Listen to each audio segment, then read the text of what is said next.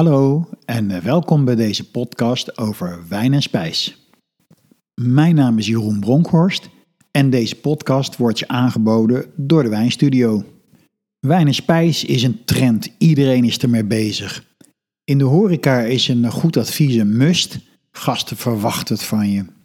En in de wijnwinkels is dat niet minder.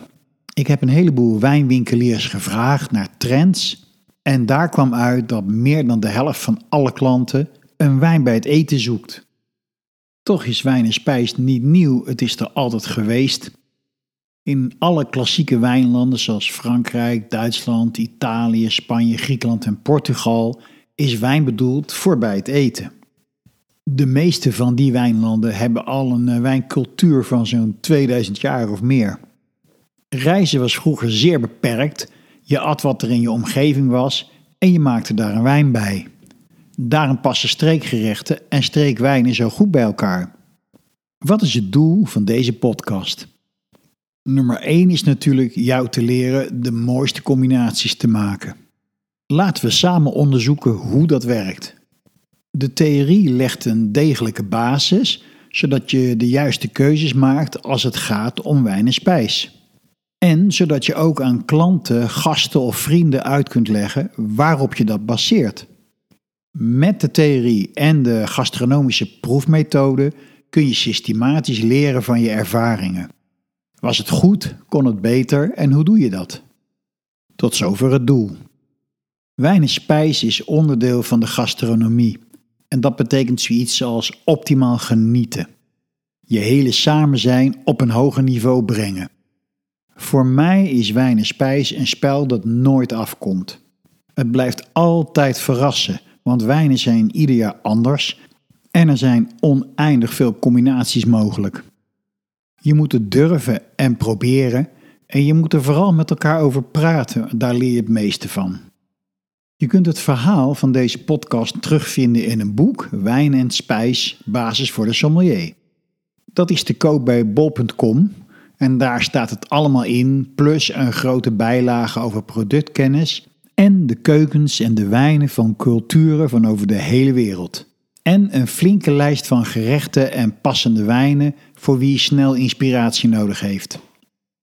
Als je het zelf mee wilt maken met behulp van een docent en cursisten met wie je het kunt delen, is er de wijnspijscursus van de Wijnstudio door heel Nederland. Dat zijn drie bijeenkomsten in een goed restaurant. Per keer proeven we 10 gerechten en 10 wijnen je krijgt het boek en een werkschrift en we sluiten af met het examen basis sommelier. Deze podcastserie over wijn en spijs bestaat uit drie delen. Het eerste deel, de podcast die je nu luistert, gaat over gastronomie en menuleer. De gastronomische proefmethode wordt uitgelegd. Menuleer, de opbouw van gerechten wordt uitgelegd. We gaan het hebben over de werking van combinaties en volgorde. We kijken naar tegenstelling en spanning. En, voor zover dat bestaat, we kijken naar vijanden van wijn en smaak. De tweede podcast is getiteld De Chefmodule. Dan gaan we natuurlijk de keuken in. En dan behandel ik met je de belangrijkste kooktechnieken. Als het over wijn en spijs gaat, is de belangrijkste vraag in de keuken: kun je koken naar de wijn? En dat kan heel goed, ik leg het je uit. En we eindigen met een klein stukje over conserveren en smaak. De derde en laatste podcast is de sommelier-module. Nu gaat het erom de juiste wijn bij het gerecht te vinden. En hier is ook de vraag: kun je de wijn aanpassen aan het gerecht? We kijken naar aperitiefwijnen, naar kaas en wijn en dessert en dessertwijnen. Het laatste onderdeel van die podcast zijn de praktische tips. Ik heb 15 jaar een horecabedrijf gehad, veel catering gedaan en groepen verzorgd. En van daaruit, met die ervaring, vind ik het leuk om je tips te geven over het organiseren van bijeenkomsten. Tips over de voorbereiding, handige lijstjes om te maken, de inrichting en ook een paar noodoplossingen.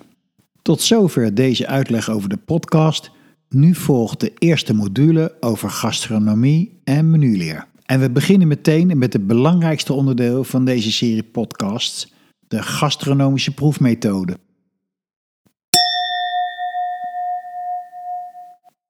Deze podcast gaat over het bij elkaar brengen van wijn en gerechten. Hoe doe je dat op de beste manier? Hoe krijg je het lekkerste resultaat? En ik heb meteen heel goed nieuws voor je. De basis is ongelooflijk simpel. En iedere sommelier over de hele wereld weet dit en zal het ook toepassen. En dat basisprincipe is: hoe meer het karakter van de gerechten en de wijnen met elkaar overeenkomen, hoe beter de combinatie wordt. Zo makkelijk is het dus. Maar dan begint het. Want wat is dat karakter van een gerecht en het karakter van een wijn? Hoe analyseer je dat? En er zijn ook mensen die zeggen dat tegengestelde karakters ook iets moois opleveren. Is dat zo? Dat gaan we allemaal onderzoeken en stap voor stap in een systeem zetten. Ik heb twee proefformulieren gemaakt. Eentje voor van gerecht naar wijn en eentje voor van wijn naar gerecht. Je kunt die formulieren downloaden op de website wijnstudio.nl. Dan scroll je helemaal naar beneden op de homepage en dan helemaal onderaan zie je staan wijn- en spijs proefformulieren. Als je daarop klikt komen ze tevoorschijn en kun je ze onbeperkt downloaden. Maar nu je de podcast beluistert heb je ze waarschijnlijk niet bij de hand. Dat geeft niet, we gaan het gewoon uit ons hoofd doen. En ik wil graag in gedachten met je een schema opbouwen. Stel je een horizontale lijn voor en aan de uiteinden links en rechts zet je een 5. In het midden zet je een 0. En dan tussen die 0 en die 5 naar links en naar rechts zet je vier streepjes 1, 2, 3, 4. Je hebt nu een schaalverdeling van links van 5 naar 0 en dan vanuit het midden weer naar rechts van 0 naar 5. Het schema waar we mee gaan werken bestaat uit vier van deze lijnen onder elkaar. En we gaan deze schema's gebruiken om vier begrippen toe te passen op een gerecht. En dat noemen we het smaakprofiel, het smaakprofiel van het gerecht. En die begrippen zijn mondgevoel, rijpheid, intensiteit en complexiteit. De bovenste van de vier lijnen gaat over mondgevoel. Helemaal links vul je in gedachten in fris en strak. En helemaal rechts vul je in gedachten in vet en dik. Nu kun je een gerecht op mondgevoel beoordelen. Laten we meteen een voorbeeld nemen, zoals eh, biefstuk gebakken met olijfolie. In gedachten ga je op deze schaal aangeven waar die thuis hoort. Nou, qua fris en strak tegenover vet en dik, denk ik dat een biefstuk redelijk in het midden zit, een beetje aan de rechterkant, een beetje iets meer dik dan fris en strak. Maar dat bakken in olijfolie maakt hem een beetje vetter. Maar het is tegelijkertijd nog lang niet zo vet als bijvoorbeeld uh, patat met mayonaise, om maar eens wat te noemen. Dus ik zou hem in dit schema op twee streepjes aan de rechterkant zetten. Het volgende begrip is rijpheid. En in gedachten zetten we aan de linkerkant jong en groen en aan de rechterkant rijp en oud. Bij jong en groen kun je je bijvoorbeeld voorstellen sla of uh, lenteui. Bij rijp en oud denk ik uh, in de eerste plaats altijd aan paddenstoelen. Maar ook uh, walnoten en misschien blauwe kaas. Waar denk je aan bij een biefstuk? Nou, jong en groen zeker niet. Het zit zeker aan de rechterkant. Maar het is nog niet zo rijp als bijvoorbeeld paddenstoelen. Dus ik zou die biefstuk hier ook twee puntjes aan de rechterkant geven. Het volgende element van het smaakprofiel is de intensiteit. En in gedachten zet je aan de linkerkant flauw en zwak en aan de rechterkant intens en krachtig. Intensiteit moet je zien als een eh, volumeknop. Waar plaats je dan die gebakken biefstuk? Nou, ik denk niet bij flauw en zwak, duidelijk ook weer aan de rechterkant. Het is wel wat intens en krachtig. Maar als je aan echt krachtig denkt, dan eh, heb je bijvoorbeeld uh, roquefort kaas. Of een uh, Indiase curry. Of een dikke stroop. Zover gaat een biefstuk niet, dus ook hier zou ik zeggen ongeveer twee streepjes aan de rechterkant. En het laatste element van het smaakprofiel is de complexiteit. Complexiteit wil zeggen dat je veel verschillende dingen proeft. En de complexiteit is vooral heel groot als die verschillende dingen ver uit elkaar liggen. Als een gerecht venkel en dille en anijs heeft, dan zijn dat wel verschillende smaken en aroma's, maar ze hebben heel veel verwantschap. Maar bijvoorbeeld die Indiase curry met gember en cardamom en koriander en kruidnagel en komijn en peper, die barst van de complexiteit. Ik hou zelf erg van het uh, aardse van een uh, goede aardappel. Maar als je bijvoorbeeld een bintje kookt, nou daar is niet heel veel aan te beleven. Die complexiteit is gewoon minimaal. Waar zit nu die gebakken biefstuk? Nou, heel complex is die niet, maar het is ook niet neutraal. Die vleessmaak is wel interessant. En die olijfolie geeft er nog een extra dimensie aan. Dus ook hiervoor zou ik zeggen ongeveer 1, 2 streepjes aan de rechterkant. En hiermee is het smaakprofiel klaar. En uh, voor een goed begrip, het gaat dus nooit over goed en fout. Als een bepaald gerecht een lage complexiteit heeft, kan dat heel prettig zijn in het geheel van de maaltijd. En je kunt er ook een uitstekende wijn bij vinden. Zal ik een voorbeeld geven? Als je in een toko een lekkere spareribs eet, dat barst van de smaak, dat is vet en dat is zout en zoet. Wat past daar dan bij? Nou, in de praktijk blijkt dat een witte rijst daar veel lekkerder bij is dan een gebakken rijst. Die neutrale witte rijst laat die spareribs veel beter uitkomen. We hebben die biefstuk met uh, olijfolie gebakken nu geanalyseerd en er staan vier lijntjes onder elkaar: mondgevoel, rijpheid, intensiteit en complexiteit. En dat alles bij elkaar noemen we het smaakprofiel. In dit geval stonden alle elementen ongeveer twee streepjes aan de rechterkant. In gedachten kun je nu een lijn trekken tussen de streepjes van boven naar beneden. In dit geval is dat eigenlijk gewoon een kaarsrechte lijn. En dat is het beeld wat we gecreëerd hebben van het smaakprofiel. Nu we dat weten, gaan we op zoek naar de eigenschappen van de wijn. Waaraan moet een wijn voldoen die hierbij past? En daarvoor hebben we ook weer vier smaakelementen. En dat zijn type of stijl, klimaat, leeftijd en overige. Met type of stijl bedoel ik heel simpelweg: zou je vooral een witte wijn kiezen, een rode wijn, een droge, lichtzoete of zoete wijn, een mousserende wijn of een versterkte wijn. Ik zou zelf in eerste instantie als de makkelijkste keus voor een rode wijn kiezen. Een vriend van mij koos eens een keer een Riesling bij een biefstuk. En ik dacht, nou ja, je moet zelf weten, maar ik zou het nooit gedaan hebben. De tweede keus die gaat over het eh, klimaat. Zou je voor een wijn kiezen uit een koel klimaat, een gemiddeld klimaat of een heel warm klimaat?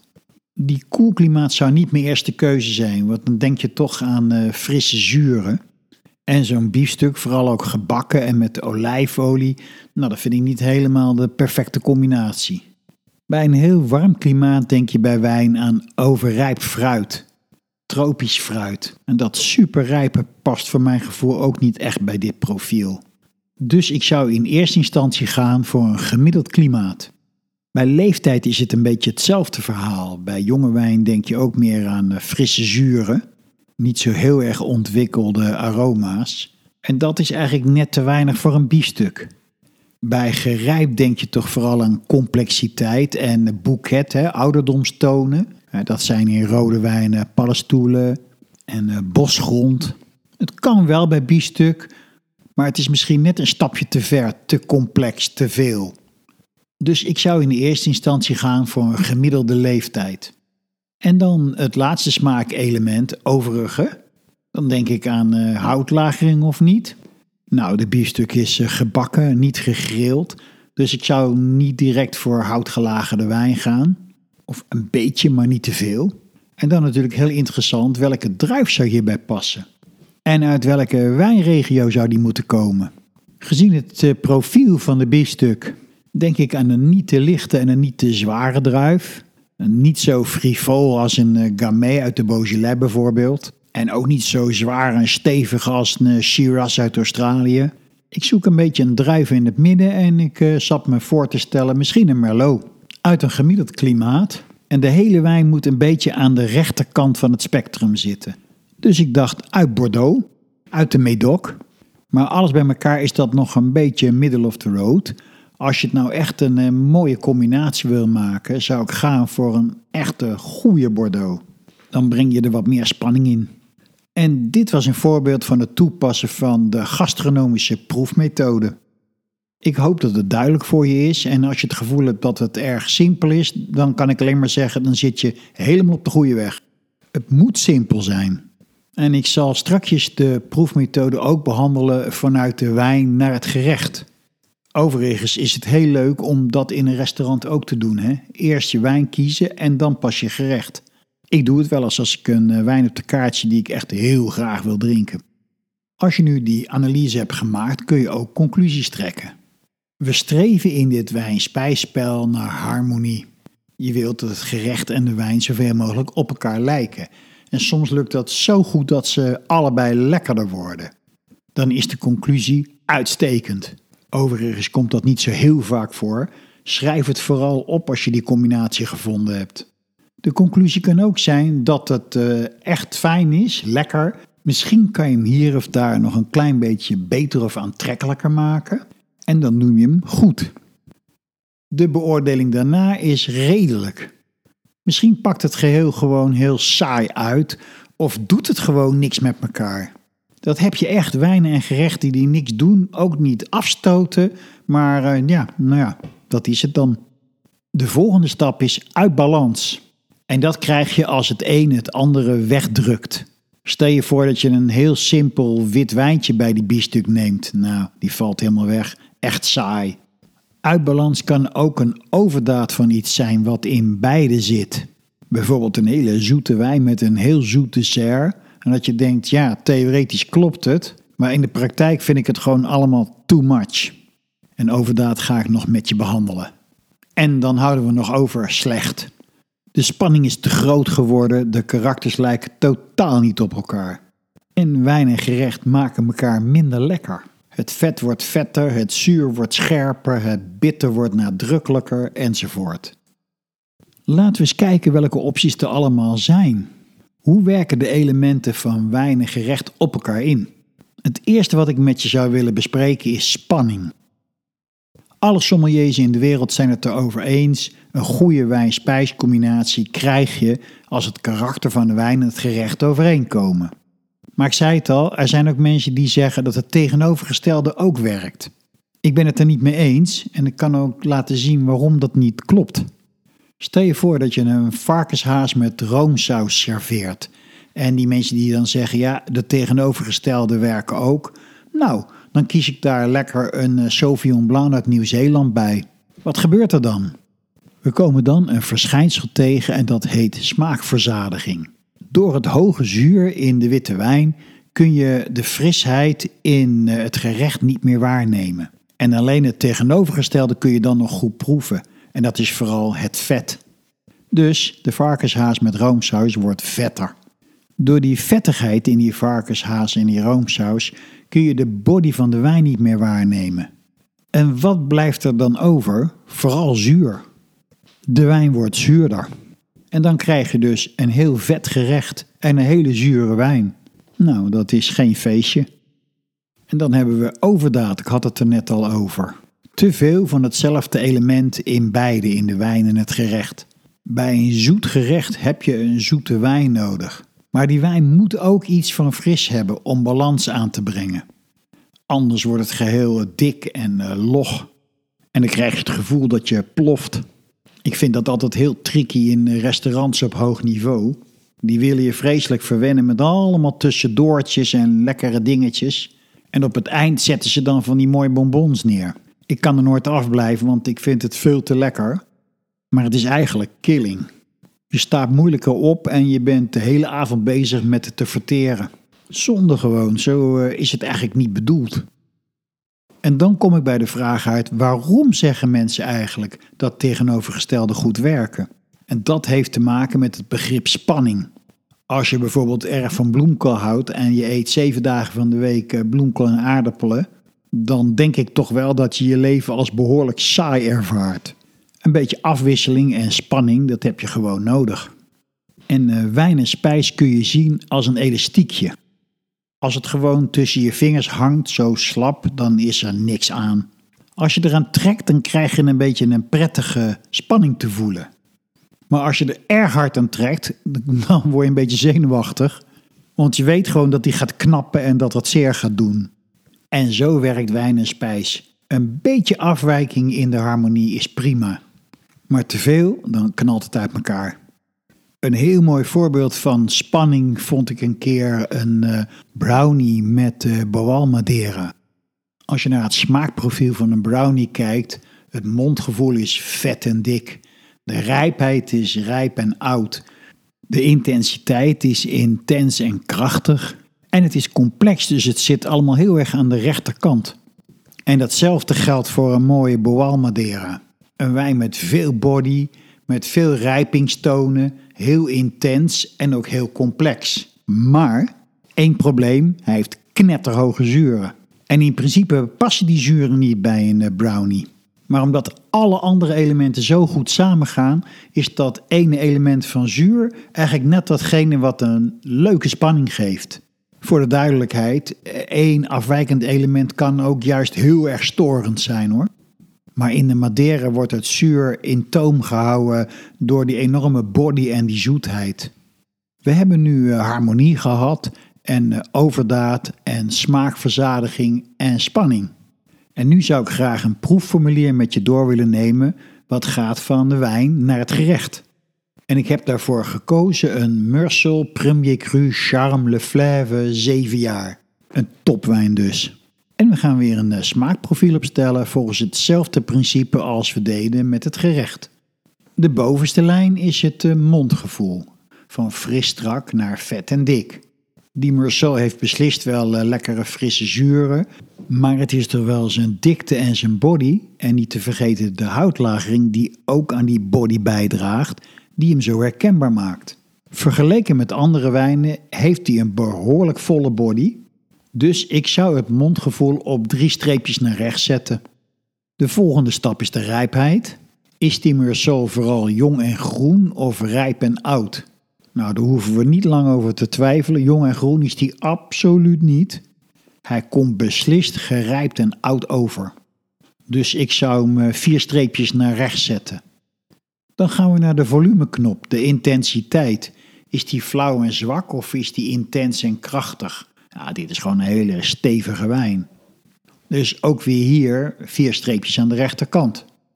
En het laatste element is de complexiteit. Ja, dit is een prachtige topkwaliteit wijn. Dus die complexiteit zit voor mij wel vijf streepjes aan de rechterkant. En daarmee hebben we wel een duidelijk smaakprofiel van deze Meursault. Nu gaan we kijken naar het smaakprofiel van het gerecht wat daar het beste bij past. En dat zijn vier elementen: product, bereiding, garnituur en overige. We beginnen bij product. Ja, dit vraagt om een krachtig smakende vis. Dan gaan we naar de bereiding. En eh, ik heb in dit voorbeeld gekozen voor stomen. Daar kom ik later nog op terug. Bij de garnituur heb ik gekozen voor curry en dat zal ik je straks ook uitleggen. En bij overige heb ik geschreven: het moet een topkwaliteit vis zijn bij een topkwaliteit wijn. Wat is nu het gerecht dat ik gekozen heb?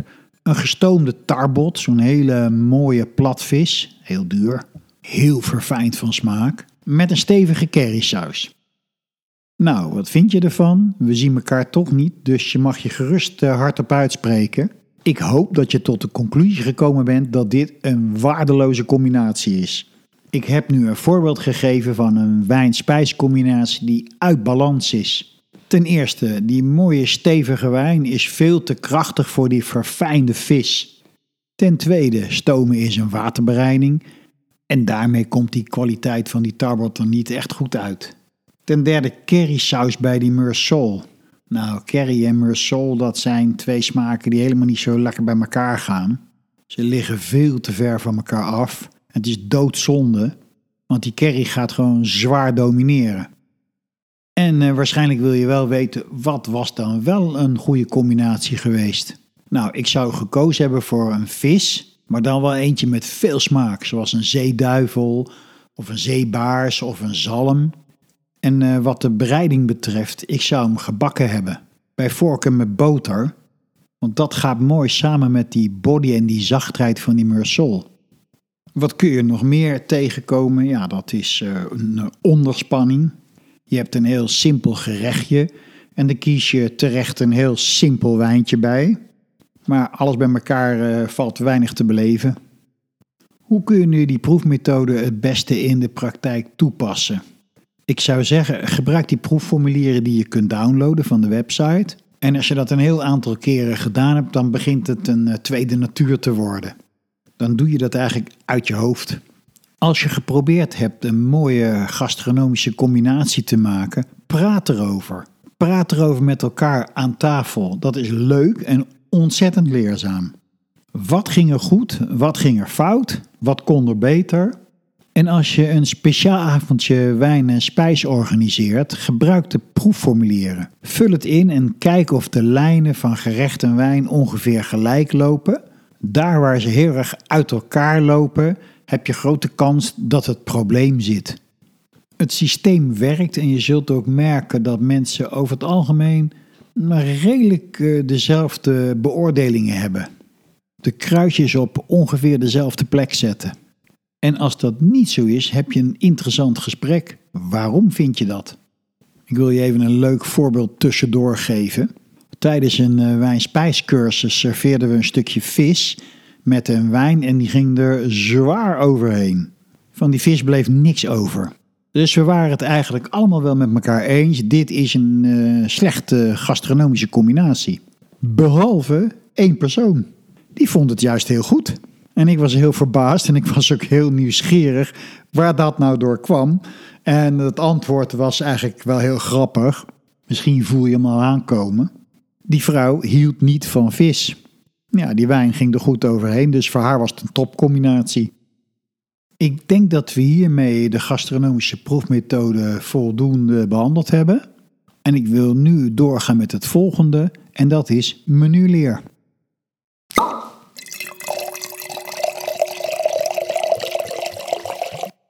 Voor de duidelijkheid, wat betekent menuleer? Het gaat over de samenstelling van een maaltijd. En met de maaltijd wordt bedoeld datgene wat je op één middag of één avond eet. Dat bestaat vaak uit meerdere gerechten. En een gerecht is een samenstelling van ingrediënten: een soep, een salade of een visschotel bijvoorbeeld. Menuleer gaat erover welke gerechten zet je allemaal in een maaltijd bij elkaar en in welke volgorde. Het is wel goed om even iets te realiseren over menuleer. Het is heel sterk cultuurgebonden en het is in de loop van de tijd ook heel erg veranderd. In veel culturen is er bijvoorbeeld geen eh, vaste volgorde van gerechten. In de Chinese cultuur wordt eh, op tafel gezet wat klaar is. En een paar eeuwen geleden was dat in Frankrijk ook nog zo. Daar is op een bepaald moment de service à la Russe geïntroduceerd de Russische serveermethode en die hield in een bepaalde volgorde. Onze menuleer en eh, tot voor kort onze keuken is heel erg Frans georiënteerd. Ik heb nog in de Nederlandse keukens gewerkt waar het te annonceren in het Frans ging. Annonceren, dat wil zeggen het afroepen van de gerechten, de bestellingen. En dan werd er geroepen deux saumon, trois bœufs. En de kok voor wie die bestelling bedoeld was, eh, riep dan bon chef. De tijden zijn veranderd, maar ons gevoel voor hoe je een menu samenstelt is nog steeds gebaseerd op de Franse keuken. Om een voorbeeld te geven, in Italië eet je de salade na het hoofdgerecht. En in China is eh, zout in je dessert heel gewoon, ook in ijs. De volgorde voor onze menus voelt heel simpel en heel logisch aan. En dat is: zout gaat voor zoet. Eerst krijg je voorgerechten, dan hoofdgerechten, dan desserts. Een menu bouw je op van koud naar warm naar koud en van licht naar zwaar naar licht. Als een spanningsboog dus. Wat zijn de consequenties van deze regels? De plaats van kaas bijvoorbeeld. Zout gaat altijd voor zoet, dus kaas wordt geserveerd direct na het hoofdgerecht. Bij een koude soep en een warm visgerecht is soep de eerste gang. Maar bij een warme soep en een koud visgerecht is soep de tweede gang vanwege de regel koud warm koud. Een kipgerecht gaat altijd voor een wildgerecht vanwege de regel licht zwaar licht. Tot zover de volgorde in een menu. Menuleer gaat er dus over hoe je een maaltijd lekker maakt. En een onderdeel daarvan is de spanningsboog. Er moet een afwisseling zijn in je gerechten en in je ingrediënten. Mijn advies is altijd: kook zoveel mogelijk met producten van het seizoen. Dan heb je vanzelf al een hele leuke afwisseling en een heel leuk ritme. Je moet afwisselen in kleuren, in kooktechnieken en garnituren en dat gaan we allemaal behandelen in de chefmodule. Een ander element is balans. En balans kun je het beste voorstellen als zo'n ouderwetse weegschaal. Met een schaaltje links en een schaaltje rechts en de wijzer moet in het midden komen. Een wijn moet in balans zijn.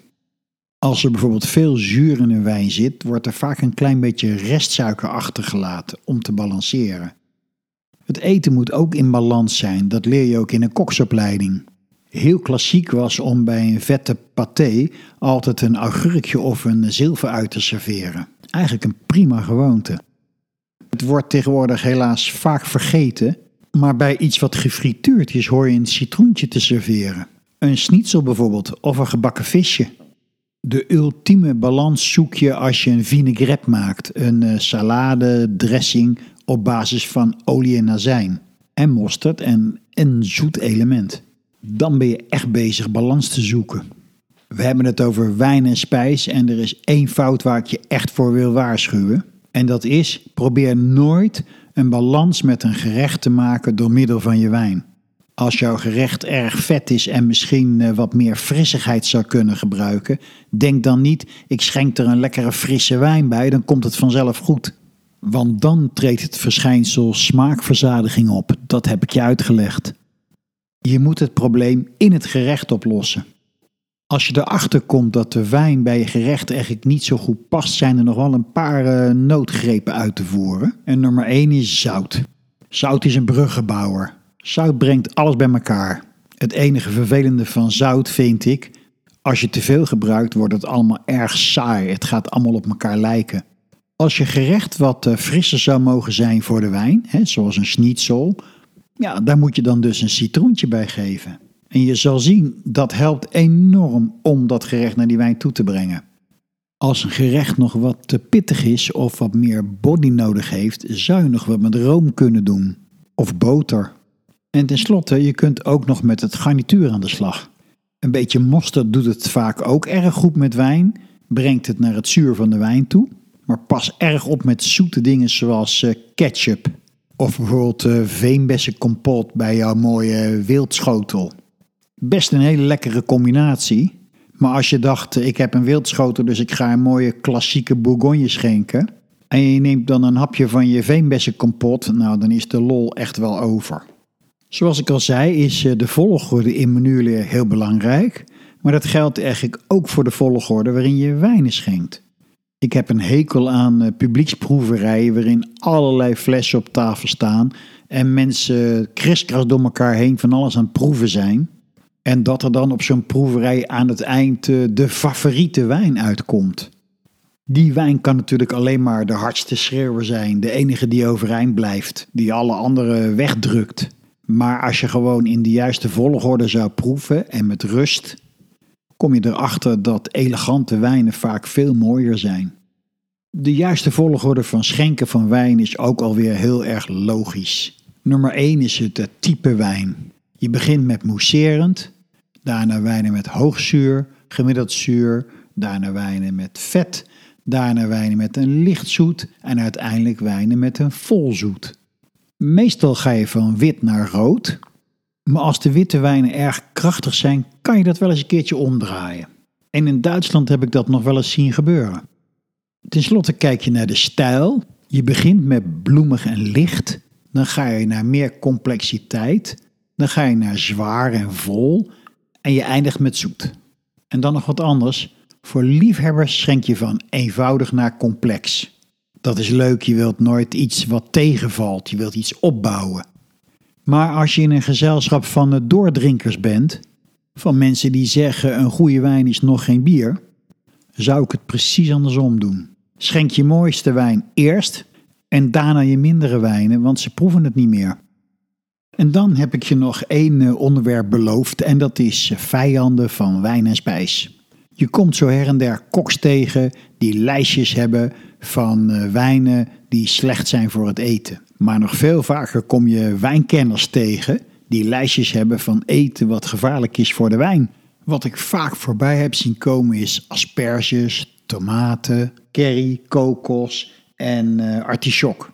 En ik wil er één ding over zeggen. Voor vrijwel ieder gerecht is er een passende wijn te vinden. Bij asperges doet uh, Sauvignon Blanc het hartstikke goed. Tomaten en Chianti gaan heel fijn samen. Bij curry zoek je wijnen met fruitigheid en body en die vind je veel in de Elzas. Artichok is iets lastiger. Dat is een wat bittere plant. Maar meestal doop je die blaadjes in een uh, azijnsausje. En klassiek is frambozenazijn. Dat wordt dan de dominante smaak en dan is het niet meer zo moeilijk om er een passende wijn bij te vinden. Er zijn wel vijanden van wijn en spijs, maar die liggen in een hele andere hoek. Bijvoorbeeld temperatuur, te warme rode wijnen of te koude witte wijnen schenken. Dat gebeurt vaak. Of een slechte voorbereiding of slechte informatie. Als je de stijl van de kok niet kent, kan je je behoorlijk vergissen met de keuze van je wijn. De ene kok kookt eh, krachtig en uitbundig en de andere super subtiel, crèmpjes en schuimpjes. Maar op de menukaart heet het misschien precies hetzelfde. Dus probeer de stijl van de kok te kennen voordat je een wijn kiest. Hiermee hebben we de gastronomische proefmethode en de menuleer behandeld. Ik hoop dat je het leuk vond. Ik hoop dat het duidelijk was. Ga lekker koken, neem de mooie wijnen bij, gebruik de proefformulieren, doe het met vrienden, probeer het uit. Het is gewoon een heel leuk spel en het stopt nooit. En ik wil je nog een laatste voorbeeld meegeven. Wij hadden in ons restaurant een heerlijke combinatie. En dat was Magor, een kaas samengesteld uit mascarpone en gorgonzola, heel zacht. En daar serveerden we Pinot Blanc uit de Elzas bij. En dat viel echt in de categorie uitstekend, waarvan mensen zeggen 1 in 1 is 3, het wordt allebei lekkerder. Maar op een dag proefde ik het weer eens en ik dacht, hm, dat is het helemaal niet meer. En het duurde even voordat tot me doordrong waarom dat was. Het was eigenlijk heel simpel. Het was gewoon een nieuwe jaargang van de wijn. Ja, die smaakt dan niet meer precies hetzelfde. De combinatie was nog steeds goed, maar niet meer 1 in 1 is 3. En dat laat zien, je bent nooit uitgeleerd, je bent er de hele tijd mee bezig.